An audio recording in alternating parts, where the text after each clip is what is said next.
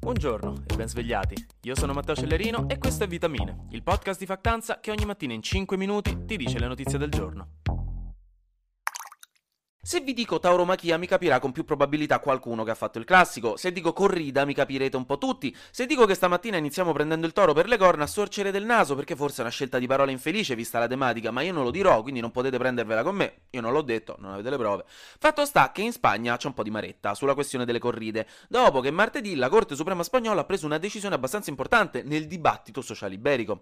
Questo perché dovete sapere che in Spagna hanno anche loro il bonus cultura per i diciottenni, introdotto nel 2022 che dà 400 euro ogni diciottenne per eventi e cose culturali. Ecco, originariamente il governo di sinistra spagnolo aveva deciso che i biglietti per le corride non avrebbero potuto far parte delle cose comprabili con questo bonus, perché negli ultimi anni in Spagna si sta cercando di allontanarsi un po' dall'attaccamento alle corride, considerate sempre di più come degli eventi anacronistici e troppo brutali per essere portati avanti, troppo crudeli nei confronti degli animali. Questo ovviamente sta facendo scontrare i più progressisti contro i più conservatori, come ogni cosa che interessa le tradizioni e la cultura di un popolo. Ed ecco, la Corte Suprema martedì ha dato ragione a un'associazione che sostiene la corrida, che si chiama la Fondación del Toro de Lidia, che aveva chiesto che il bonus diciottenni venisse allargato anche alle corride. E la Corte Suprema appunto ha dato ragione a chi ritiene che la corrida, seppur con tutte le critiche che gli vengono mosse a livello mondiale e nazionale, comunque faccia parte integrante dell'assetto culturale spagnolo, tra l'altro in realtà per legge, con una legge del 2013, e che non ci sarebbero davvero motivi reali per non includerla nel bonus diciottenni. E quindi insomma si sono rimessi tutti un pochino a discutere e fare polemica su una cosa che effettivamente punge sul vivo moltissime persone, perché comunque la corrida fa parte di un bagaglio culturale fortissimo per milioni di persone e non è mai semplice lasciare andare le tradizioni. Quindi niente, ora da una parte i conservatori festeggiano una vittoria, dall'altra i più progressisti ritengono che la legge vada ufficialmente cambiata. Si vedrà. Passiamo ad altre polemichette, perché l'Italia ha rosicato con la Francia e ora ci siamo ufficialmente scocciati dai francesi con il loro vino e la loro moda, e i loro formaggi, e la loro cultura, e la loro lingua, tutte cose così incredibilmente diverse dalle nostre che non si sa nemmeno perché siamo confinanti, c'è bisogno di una bella secessione qui. No, comunque, Meloni ha bisticciato con Macron, perché Macron ha invitato Zelensky a Parigi insieme al cancelliere tedesco Scholz e noi no, di fatto un po' escludendoci dal dialogo internazionale sulla questione, che non è mai una cosa carina. Se rosicate voi quando non vi invitano a una festa di fine sessione, figuratevi se non vi invitano a parlare con Zelensky che può succedere. Diciamo che questo evento ha un po' mostrato un ruolo residuale dell'Italia a livello diplomatico, che appunto non ha fatto impazzire nessuno, e Giorgia Meloni ha definito inopportuna la decisione di invitare Zelensky a Parigi, anche se credo che insomma il sottotesto fosse che è stato inopportuno non invitare anche lei. E Macron ha risposto che con la Germania la Francia collabora già da otto anni, cioè dall'invasione della Crimea da parte della Russia, per quanto riguarda l'Ucraina. Il tutto mentre il bilaterale tra Meloni e Zelensky, che doveva esserci a Bruxelles, è passato da un lauto aperitivo con spritz e focaccine dell'S lunga a una chiacchiera davanti alla macchinetta del caffè del lunedì mattina, perché il consiglio dell'UE è durato troppo e quindi tutti hanno fatto ritardo e non si è potuto fare la cosa formale che si voleva. Comunque, per fortuna Meloni e Zelensky hanno parlato e si sono detti entrambi soddisfatti dell'incontro e dei rapporti rinsaldati, anche perché era la prima volta che Meloni e Zelensky si incontravano dal vivo. Però appunto è rimasto un pochino di amaro in bocca e stavolta non era il caffè. Notiziette italiche, per capire un po' meglio quello che succede nel nostro bel paese.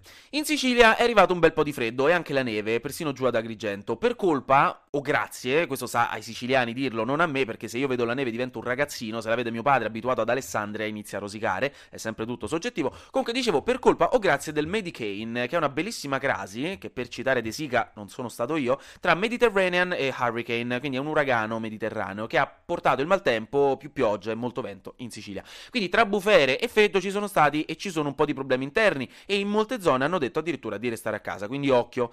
Poi il nostro ministro della giustizia Carlo Nordio ha ufficialmente negato la possibilità di revocare il regime di 41 bis ad Alfredo Cospito e vi ricordo che questo weekend in Lombardia e nel Lazio si vota per le regionali, per le elezioni regionali, quindi mi raccomando andate a votare, ma solo se siete lombardi o laziali, non mi fate cose strane, se avete la residenza in Basilicata restate lì, eh, non fate cazzo. E poi in realtà veramente infine oggi si celebra il giorno del ricordo in memoria delle vittime delle foibe, che è una parte insomma decisamente complicata della storia anche e soprattutto del nostro paese, viste le moltissime vittime italiane.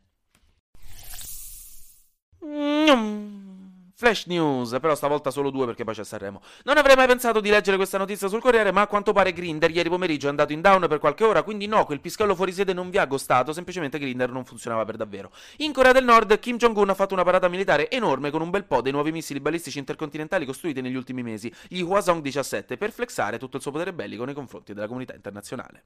Basta.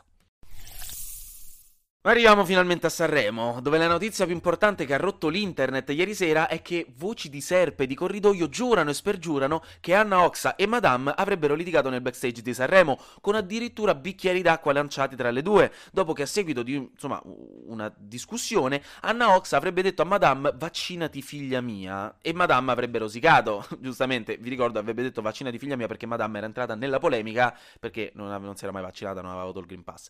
Ed è esattamente, cioè in realtà si era vaccinata vaccinata ma con un vaccino falso. Ed è esattamente questo che volevo da Sanremo, il dramma, gli intrighi, gli amori, il potere, l'incertezza folle di non sapere mai probabilmente davvero la verità, perché secondo la cosiddetta versione ufficiale della RAI e degli entourage, in realtà non sarebbe successo nulla, non sarebbe vero, quindi in realtà vediamo oggi che dicono.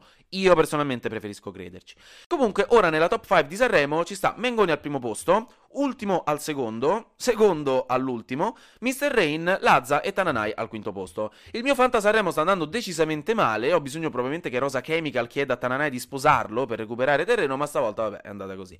Vi ricordo che stasera ci sarà la quarta serata con le cover e sarà molto divertente, insomma, se volete seguirvela. E adesso ecco al volo che cosa è stato detto nella mia testa durante tutto l'andamento della puntata. I ballerini di Paolo e Chiara stavano ballando in una maniera così aggressiva che mi sono spaventato che tipo non li avessero pagati o qualcos'altro. Sembravano genuinamente arrabbiati, spero vada tutto bene. Rosa Chemical con quell'outfit ieri sera era pronto per entrare nella squadra Geniu e Madame nel caso era la sua riserva. Grignani era vestito da vostro zio al matrimonio dopo che ha mangiato troppo e con tre ore di banchetto alle spalle ormai gli si è sbragata la camicia. Levantele il microfono. Secondo me neanche quest'anno riesce a vincere il festival Tanamai. Arrabbiatevi con Lazza perché dopo aver portato in diretta a Sanremo i fiori alla mamma ha alzato l'asticella in una maniera così anticoncorrenziale per tutti noi altri che davvero sperate solo che vostra madre non l'abbia visto, che se no non smetterete mai più di sentirvelo rinfacciare a ogni festa della mamma. Grazie di nulla, Lazza. Ah, i Maneskin sono tornati in Italia dal tour di tutto il mondo, questa casa evidentemente è un albergo per loro, mentre Damiano a ogni esibizione in cui l'ho visto alla fine è sempre nudo, che sarebbe stato perfetto per lavorare in un car wash all'aperto negli anni 90.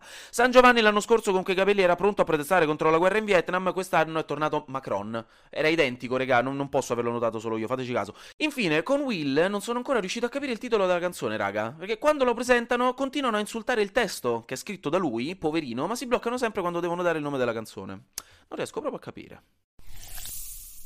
Anche oggi grazie per aver ascoltato Vitamine. Noi ci sentiamo lunedì, perché sarà successo di sicuro qualcosa di nuovo e io avrò ancora qualcos'altro da dirvi. Buon Sanremo e buon weekend.